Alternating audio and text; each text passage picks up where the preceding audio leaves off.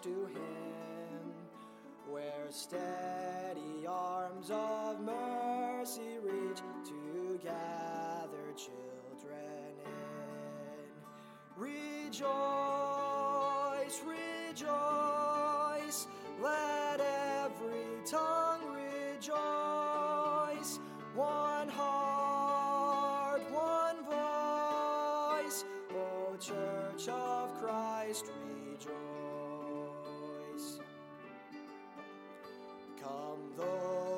whose joy is morning sun, and those weeping through the night. Come those who tell of battles won, and those struggling in the fight. For his perfect love will never change, and his mercies never cease. But follow us through certain hope of peace. Rejoice, rejoice, let every tongue rejoice. One heart, one voice, O Church of Christ, rejoice.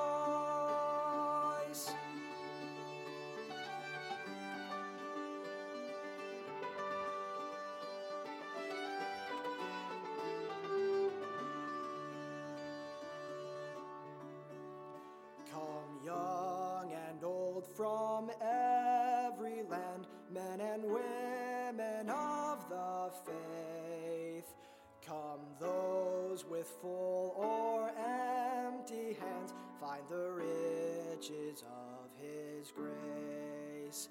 Over all the world, His people sing, shore to shore, we hear them call. The truth that cries through every age, our God is all in all. Rejoice, rejoice,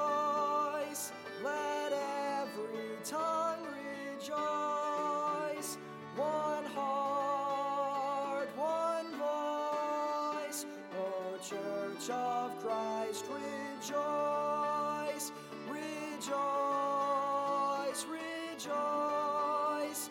Let every tongue rejoice. One heart, one voice, O Church of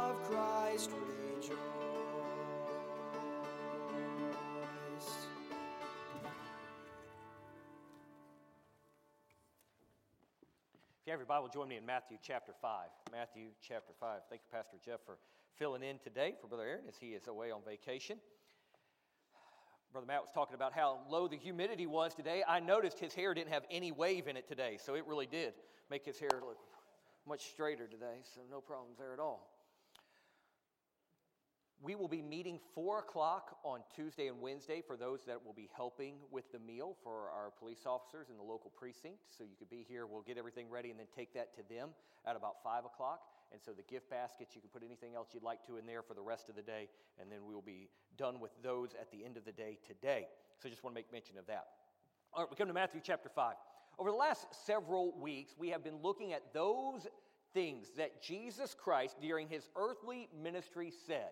So, statements that Jesus made that in the day in which he made them, and even now, thousands of years later, we look back at those statements and they can cause some confusion for us. Last week, we looked at how, in one place, the Lord says essentially you have to hate your father and mother, and your wife, and your children, and your brothers and sisters, and then He tells us to love our enemies. And so we looked at what does that really mean there in Scripture and in the context. What was the position that Christ was trying to explain? So when we come now to Matthew chapter 5, we are coming to what is known as the Sermon on the Mount. Now, the Sermon on the Mount is probably the most famous sermon ever preached.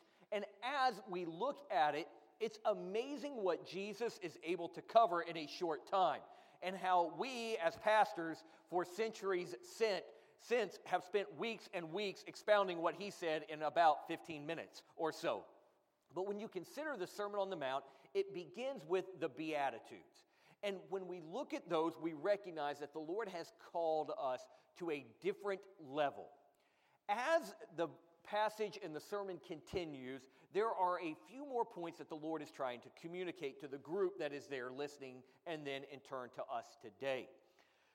When Jesus is speaking, he comes after the first few verses there with the Beatitudes, he becomes to the passage where he says, Look, ye are the light of the world. And we have a responsibility as light to shine. You don't take light, hide it under a candlestick or under a bushel.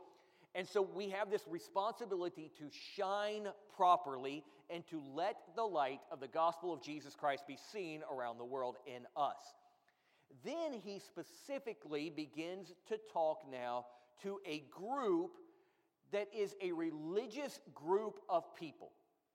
This is a group of people that, in hearing the Beatitudes, in hearing this illustration of being the light of the world, have now come to a place to where he has to compare them to another group to get their position. So we're Matthew chapter 5. Join me in verse 20. If you leave verse 20 out, you can miss the whole point of the, the rest of the chapter, really. Verse 20 For I say unto you that except your righteousness shall exceed the righteousness of the scribes and Pharisees, ye shall in no case enter into the kingdom of heaven. So there's a mindset of the people there that I can go to heaven and they have an understanding of what will get them to heaven. They have in their mind that if I keep the commandments, if I do enough good, then I can get to heaven. This has not changed. This was true then, it is equally true in our day today. That there are people who genuinely believe if I do more good than I do bad, and my good outweighs my bad, then I will be able to go to heaven. But if my bad outweighs my good, then I'll have to go to hell. And the Lord makes a point here. He said, Look, if your righteousness is going to get you to heaven, you're going to have to exceed the righteousness of the scribes and Pharisees. Now, we know from church history what their definition of righteousness was. It, took the commandments to an extreme. So there were the Ten Commandments, there were additional law commandments given there to the nation. Some of those were religious and ceremonial, some of them were for moral living. And so they had these commandments and they took them to an extreme. So much so that on Sunday, or Sabbath day for them, on Saturday, you could only take so many steps. So you had to count how many steps you took.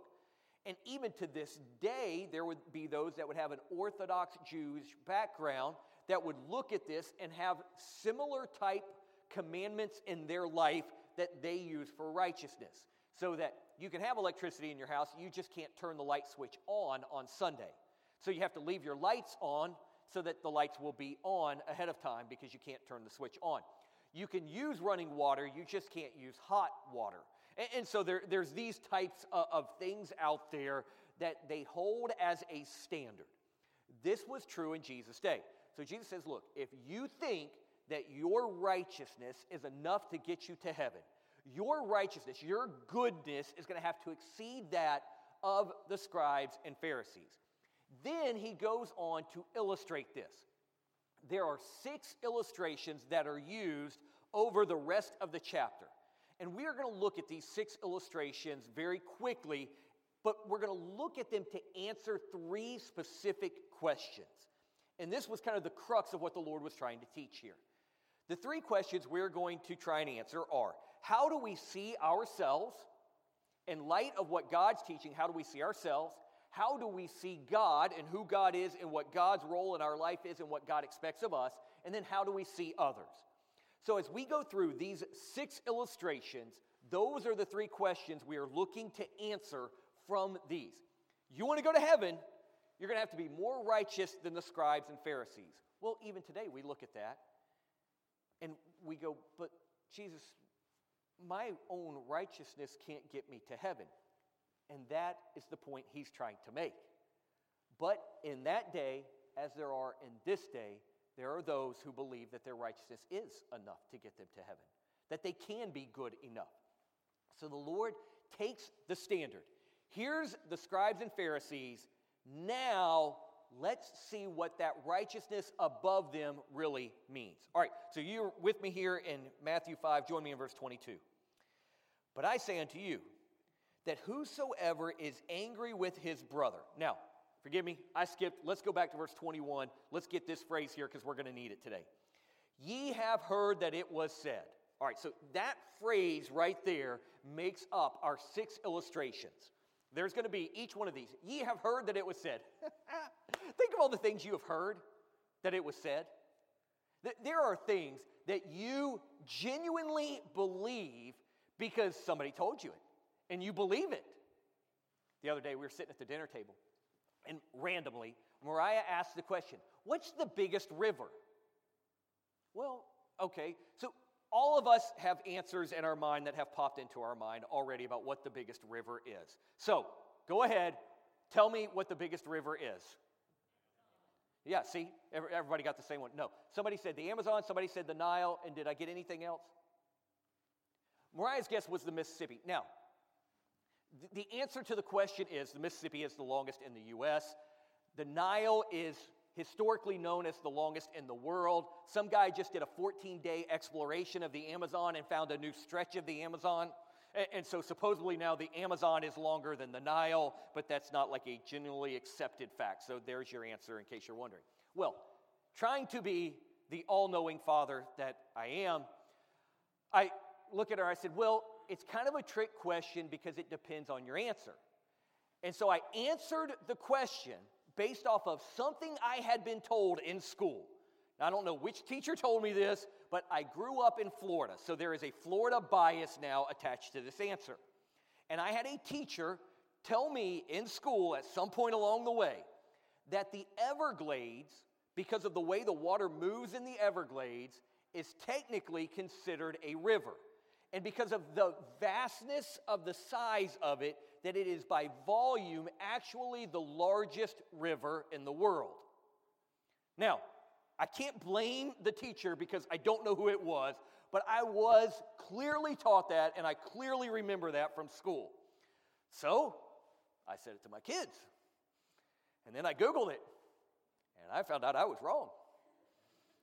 But it had been said and I was sure of it and I was absolutely wrong. There are things in our lives that it's been said. You've heard that it was said. And you have accepted as truth because you have heard from the right source that it was said. There is a statement that is simple. If the right people say the wrong thing long enough and loud enough, sooner or later people believe it. I had a group of teenage boys in a cabin one time when I was a cabin counselor years ago, and somebody had seen a snake outside.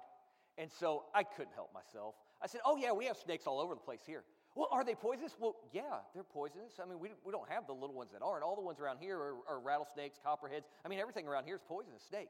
Oh, really? I said, Yeah. I said, and, and they can get in the cabins, but it doesn't happen all that often. And so then somebody else came, Well, I, I, saw one coming in our cabin earlier. I said, Well, that's it's possible. That does happen. And it, really, really well, what, what, how, do you get rid of them? I said, Honestly, they're kind of hard to find because a lot of times they'll get into people's clothes and they'll get in their duffel bags, and then we can't find them. And so sooner or later, somebody will find them, and we just hope they don't get bit when they find it, and, and that we, we, we, catch the snake before somebody gets bit. But it, it have, look, we keep anti-venom down at the clinic. Generally, they recover within a week or two. So it's not a big deal. I mean, we're not really worried about it. I'm telling you, I had this group of rough, tough teenage boys who wouldn't come in the cabin. They're going up with bats to their bag and they're poking their bag and like trying to pull clothes out of their bag to make sure there are not snakes in there. And these boys, for hours, were scared to, they wouldn't use the bathroom in the cabin because they were afraid a snake was in the toilet. I mean, they, they were just scared to death because the right person had told them the wrong thing. They believed it. But the Lord said, Look, you've heard that it was said. Now, you've heard it through rabbis. You've heard it through tradition of the rabbinical authority. So there is some Old Testament biblical authority to these statements. But because it was said by someone in a position of, does not necessarily make it true. So we got to deal with that and we got to help you understand this. Now, the first couple of things that the Lord speaks of here are what I call universal moral imperatives. Now, we like to think that even the world as a whole is falling further and further away from truth. And, truth becomes more and more relative the more and more advanced society seems to get. And in this relative nature of truth, there are still certain moral imperatives that, if you looked as a whole around the world, most people still would say, Yeah, I recognize that as right and wrong. The first one is the most obvious of those. So we come back to verse 21. He says, Thou shalt not kill, and whosoever shall kill shall be in danger of the judgment. So, moral imperative one murder. Look, you should not murder. The sixth commandment, thou shalt not kill, is the word murder there. So it's the idea of a premeditative act or a physical harm act not associated with self defense or war. So look, you should not be involved in murder. You've heard this, it was taught. If you are, then you will be in danger of judgment. That judgment there has to do with the local authorities. In the Old Testament law, the Lord taught that you're not to kill. It's coming after the image of God. If you do, there is capital punishment for those that are murderers. And so this all was laid out. These individuals knew it. So those that were in the Pharisaical mindset looked at this and said, Thou shalt not kill. I don't kill. Therefore, I am righteous. So most people today would still readily accept that murdering someone is wrong. And so I don't murder people. Therefore, good outweighing the bad. And I'm a good, righteous person because I don't murder. And so the Lord raises the standard on this. But I say unto you that whosoever is angry with his brother without a cause shall be in danger of judgment. And whosoever shall say to his brother, Raca, shall be in danger of the council. But whosoever shall say, Thou fool, shall be in danger of hellfire. So there's a progression here. The Lord says, You're saying that the action of killing someone is a crime. And if you don't do that, then you're righteous. But let me give you a little bit higher standard here. If in your heart you get angry with someone and you develop a hatred towards them, then that's the same as murder. If you say to them raca, raca is the idea of looking at someone in disgust and calling them, the, the word there could be translated moron, idiot. Um, it, it's the idea of a sound that would have to do with the clearing of your throat. And so it's almost like you're not worth spitting on. Um, so it's a disgust toward someone because of what they have done or who they are. And so when you look at them and you're saying, Raca, it's the idea of you're a moron. You're just, you're worthless to me. And there's an anger towards that person that makes them of absolutely no value. And then to go beyond to the idea of fool is saying, you fool. There's a hatred there and a degradation of that person to such a level that you see no value in them at all. So it's, uh, I'm angry with them, then there begins to be this bitterness and hatred, and then there's just this loathing of an individual. He says, You're in danger of judgment. Now, the word here is the word Gehenna. It has to do with the valley of Hinnom. It's where they would go on the outskirts of Jerusalem and they would burn trash. And, and they would take all the trash, it was a city dump.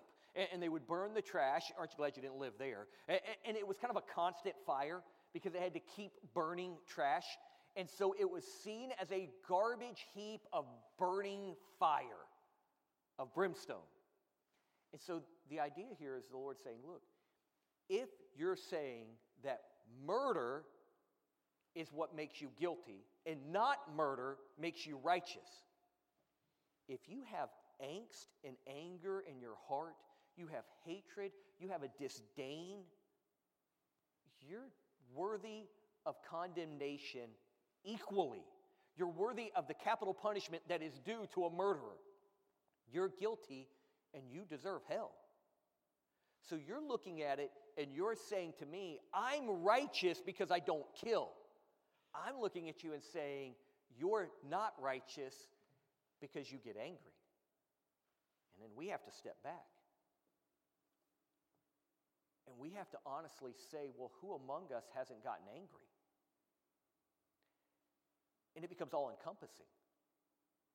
Every single one of you has gotten angry. Every single one of you has had murder in their heart because of their anger. And as a result of that, you're guilty and you deserve judgment. in that, the Lord's not saying, I'm going to judge you. He's saying, that's where your righteousness must excel to. If you're going to be more righteous than the scribes, you've got to be an individual who never gets angry. That's a tough sell, isn't it?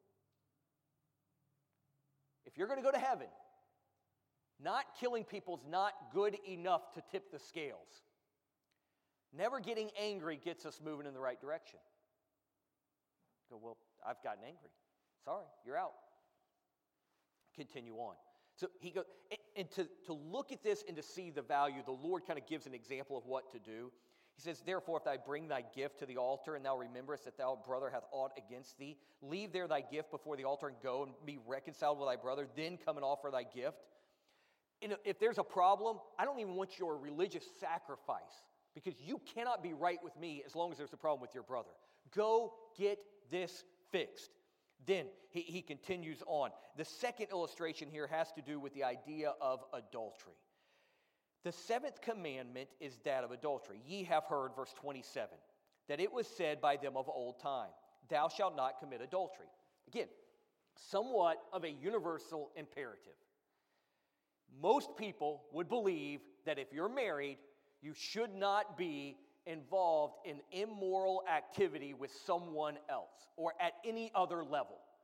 And that's a fairly universal. Even in the wickedness of our society, where people try to justify and make it okay, for the most part, people still say if you've committed to one person, you really shouldn't be doing these types of things. And the Lord says, Your mind, adultery. I've never committed adultery, therefore, I'm righteous. says, No, no, no, no, no, no. Because I'm raising the standard. If you have ever lusted, you've ever looked after someone, male or female, you have looked after them with a desire for immorality at any level, you've committed adultery. So that now you're trying to say that in your life you're righteous. He's saying, oh, no, no, no, no, no. There's a new standard of righteousness. But I say unto you that whosoever looketh on a woman, verse 28, to lust after her hath committed adultery with her already in his heart. And look at the serious nature of this. If thy right eye offend thee, pluck it out and cast it from thee. For it is profitable for thee that one of thy members should perish, and not that thy whole body shall be cast into hell. And if thy right hand offend thee, cut it off and cast it from thee. For it is profitable for thee that one of thy members should perish, and not that thy whole body should be cast into hell. So the series, we can try to, to make this, oh, well, I, there's a extreme serious nature here. You are better off to pluck out your eye or cut off your hand than you are to go to hell. The gravity of this is such that, look, you're saying that it's okay to just not commit the act. And I'm telling you that the thought and the look of the eye is enough to make you want to pull your eye out of your head. Wow, that's a little harsh, Lord. Because you cannot obtain righteousness in yourself. And then he goes on. He now begins to deal with some of those areas of life that are not as morally imperative, but are very common practices in that day. It hath been said. So again, you've been taught. Whosoever shall put away his wife, let him give her a writing of divorcement. So the idea in that day is look, you get tired of your wife, you just write out a little paper, sign it, give it to the city, and it's done. She just goes away. It is not like we think of it today. So this involves several things. It involves taking away her, her livelihood and basically sending her back to her family and saying, okay, you got to go live with them. I'm not going to take care of you anymore it didn't have any strings attached as far as this is now my responsibility over her, over the children. It's just, go, just, I'm done with you. I'm just tired of you. Lord says, look, you've heard that you could do this for any reason. And then they try to refer to Moses. He says, look, this is elsewhere in Scripture, but he says, Moses, because of the hardness of your heart. So, in your mind, it's okay to take a commitment that you have made to marriage and to just throw it away. And he says, Oh, no, don't do that. And he goes on, But I say unto you that whosoever shall put away his wife, save for the cause of fornication, causeth her to commit adultery. And whosoever shall marry her that is divorced committeth adultery. And, and, please understand, we're not going to go deep into the divorce issue here this morning, but, but it's just a matter of just cast her away.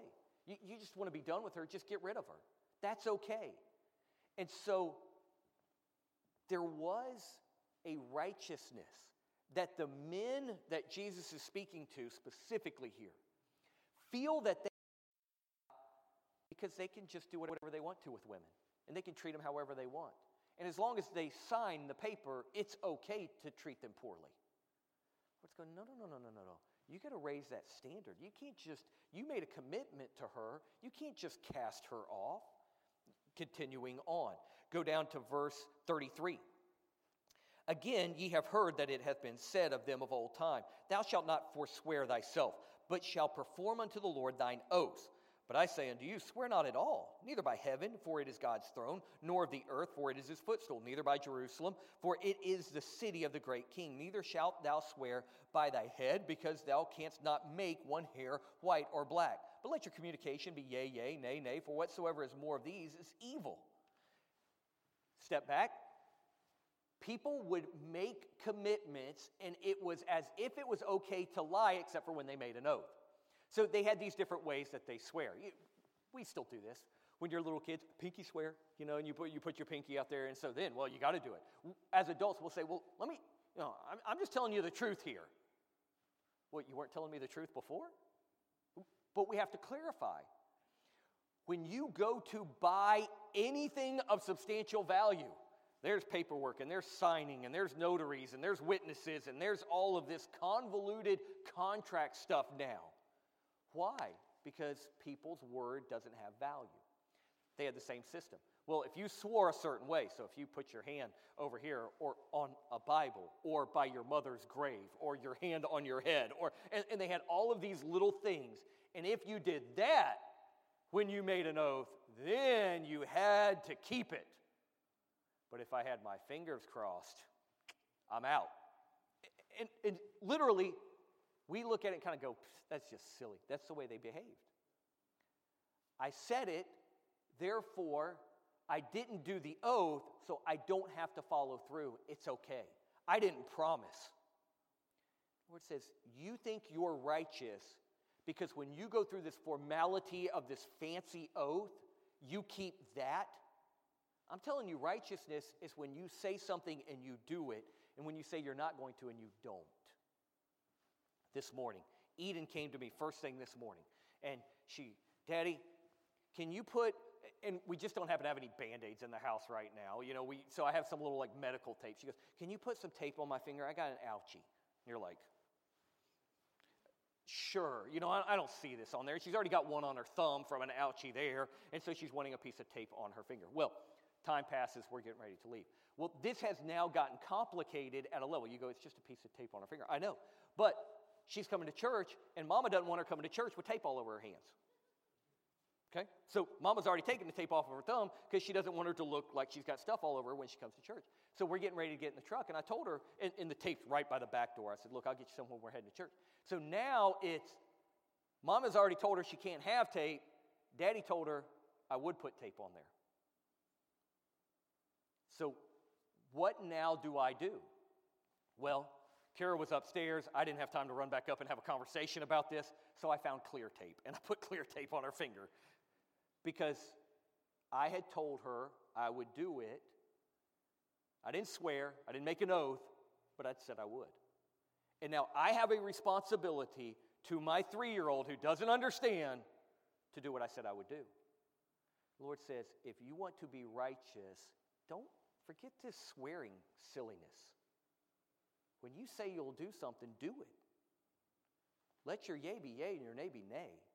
Hold to your word and have value in what you say. No one should ever doubt what you say is true. So when you tell somebody about the Everglades, go Google it to make sure you're telling them the truth. Verse 38 Ye have heard that it hath been said, an eye for an eye and a tooth for a tooth. Now, just being clear, was this an accurate Bible teaching? Yes. It- this was absolutely true to the law that was given to the nation by God. That when someone stole from you, they had to repay and they had to repay fourfold. When there was a situation in which there was harm done, harm could be given back to the individual. And so the eye for the eye, tooth for a tooth, that type of mindset stood. And they thought, as long as if somebody knocks out my tooth, I only knock out one of their teeth in exchange, I'm righteous. The Lord says, No, that's not righteous. He said, Now you got to go beyond that. Now you got to stop seeking revenge. Now you got to stop looking at that individual when they do something to you and you have to completely forgive that individual. So revenge is no longer a standard of righteousness. Now righteousness is being set as a standard of it's okay to be taken advantage of. You don't have to go and get that back that you feel like was. So if somebody takes your coat, let them have your cloak also. If somebody hits you on one cheek, let them have the other cheek. Your righteousness you thought was high enough, it's way down here. And then finally, he says, Love your enemies. Don't, don't hate. This is in verse 43. Ye have heard that it been said, Thou shalt love thy neighbor and hate thine enemies. But I say unto you, Love your enemies. Bless them that curse you. Do good to them that hate you, and pray for them which despitefully use you and persecute you. You are to now not hate. Don't we feel like there are groups of people that it's okay for us to not like? And our dislike for people can grow based on what they have done against us as individuals or against us as a collective nation. There can be a lot of animosity that grows. Man, our country right now is hurting in so many ways because of hate. And the Lord says, You think it's okay for those people who are against you for you to hate them.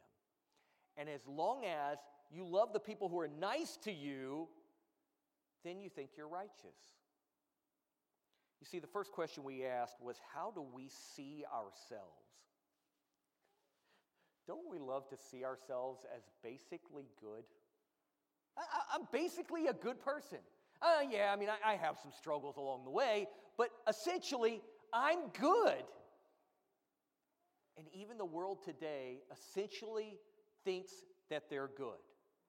And the more and more truth becomes relative, the better and better I get.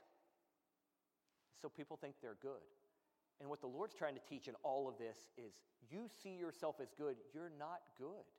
You're not righteous. Essentially, what you are is an individual who struggles as a murderer, an adulterer. You have problems in your heart with your relationship with your spouse. You have problems in the way that you keep your word. You have so many problems. You seek revenge when somebody does you wrong. You have hatred towards your enemies. And you think you're righteous? Now, we may not hit all six of them here this morning, but we definitely hit some of these. It's got to change the way we see ourselves. The world will get on some of the old songwriters who would sing words such as, a wretch like me. Well, you should love yourself. My problem ain't that I love myself too little. My problem is I love myself too much. Look, we're not righteous. And then the question comes well, how does this affect how we see God? How does this affect my view of God now? When it comes to God, the example in life that trains us so much of the way we think about God is the home. It's why the home is so important. It's why the dad's role in the home is so important. It's not a perfect picture, not by any stretch, but, but it starts a picture. And the flaw in the picture is so greatly revealed because mom and dad can't see what's going on inside. Now, when they're little, kids tend to not be able to hide things well. And, and so you kind of know what's going on inside. I mean, it's the attitude is all over their face. And, and, it's easy to recognize that I may have their behavior, they may be doing the action, but I don't have their heart right here. And, and behavior is easy compared to heart. We grow up that way, and if as parents we don't get active about that heart, then we grow into Christians who are worried about action and not thoughts. And we go through and we go, Well, I don't murder some, I'm okay. Because we're taught early on actions have consequences. If I murder someone, I'm going to go before the judge. I'm going to have to stand before the civil authorities. My actions have consequences. I speed, I'm going to get a ticket. If I get caught lying, I'm going to be in trouble. So we're taught that and we behave that way. And we bring that view into our Christianity. And we come before God, and that's exactly what they were doing here. They go, Well, I don't murder, I don't commit adultery, I haven't done these things, therefore my actions are good enough. And God is not dependent upon looking at our actions to know what's going on. You see, our actions, as the Lord is teaching here, stem and they begin to come from our thoughts. So you're saying murder is bad. I'm telling you, anger is the thing that leads to hatred, that leads towards murder. And so it is this thought process that's going to get you in trouble. And so the Lord is now looking at it and He has raised the standard. And He's saying, You think that it is just your actions that have consequences. And I'm telling you, your thoughts have consequences. Thoughts are as important as action. When you go through your life and you are breaking the thoughts that you should have that glorify God, there are now a standard that the Lord has set that there are consequences for that. That's why Paul said, Look, we are to bring every thought into captivity to the obedience of Christ. I have to put my mind in jail and deal with the thoughts of my mind. Because what I've got is I've now got a struggle that I see myself no longer in some form of false self righteousness. Because I now know that God sees so much deeper into me. And God sees what's going on inside of me. And now my view of God has to change. For the nation of Israel, they lived in a ticket society. Now, when I say that, I mean a fair ticket society. You go to the fair, you pay your $20, you get your 20 tickets, and you can go ride two rides. You know, you, you put out your tickets for the two rides, and, and you go ride your rides or whatever it is. But as long as I have tickets, I can keep riding the rides. Sometimes this is true in school. If you're in a school situation that has demerits, you know, and until I get so many demerits, then they're just free. I can just do things wrong, and it's okay. I've still got demerits to spend until I really get in any kind of trouble. And so their society was well, I can do wrong, I just got to go offer a sheep. I, I can do wrong, I just got to go give a meal offering. I can do wrong, and I can just go offer a turtle dove. And as long as the wrong was worth the sacrifice, I'll go do it. We do the same thing. We just don't make sacrifice. Well, I can confess this later. As long as the consequences aren't too great, I'll just do this. I'm not going to get caught, so. And the Lord says, what you don't understand is I see it all, I know it all, and that there is guilt in the things that are in your head, let alone the things that you're acting on. So you need to guard your thoughts. And we see God in a different light now because I'm not righteous, God is righteous.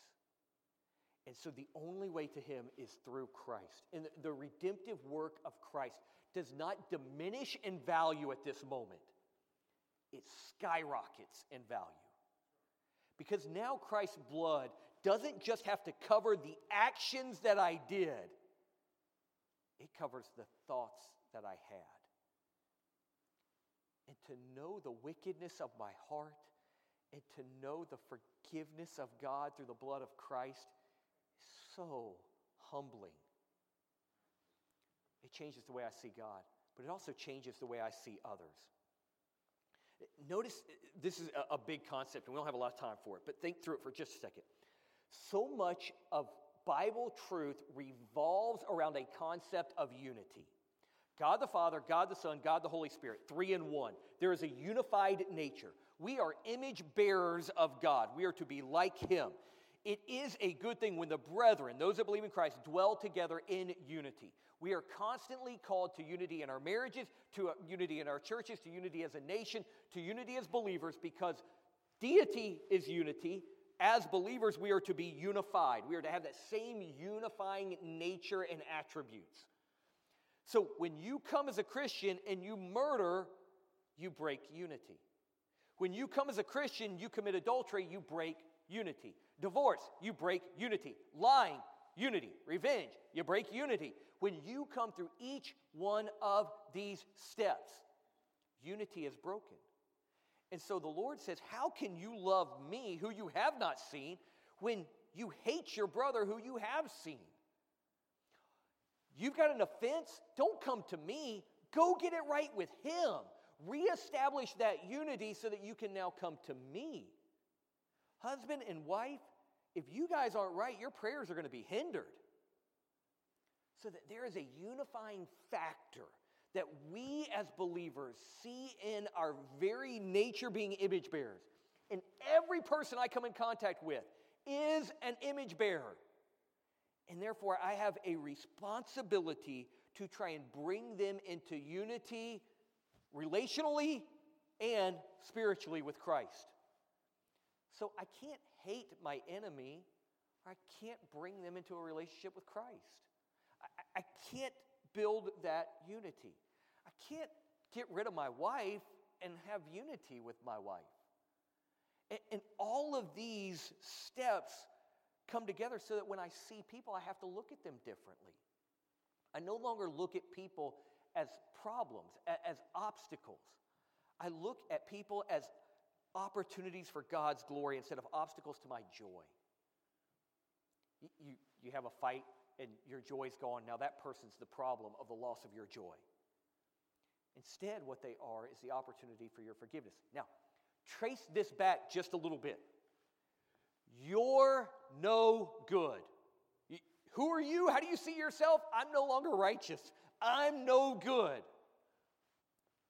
God is so good that he can't even accept the wickedness of my thoughts, but because of Christ, he can still forgive them. I can't possibly understand the wickedness of other people's thoughts. I can only judge them on their actions. He forgives me for both my thoughts and my actions. So why can't I forgive them? So the progress here is if you're going to be righteous enough to get to heaven, all of these things have to take place. Well, you can't do all of those things. You, you can't be perfect.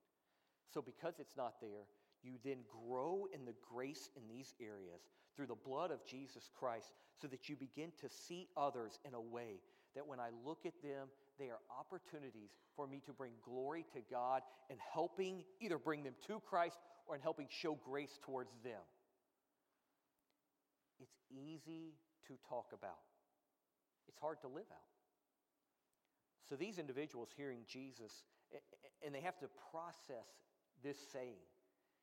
And they go, Lord, I, I, I don't know what to do with it. I can't not get angry. I can't live this way perfectly because I know. But I've forgiven you and I want to help you live that way. So, for you and I, as I, I look at the whole gambit of this, I'm humbled by the mercy that God has given.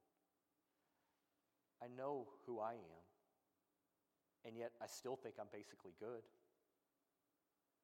I overvalue myself, I undervalue God, and I undervalue others.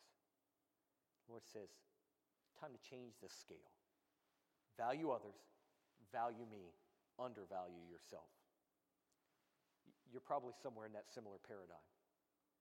And this morning, we have to search our hearts and say, okay, God, I've not been giving proper value to others. I haven't been giving proper value to what you've done for me. And it should drive us to a humble place in our hearts in which we say, Lord, thank you. Let's pray. Father,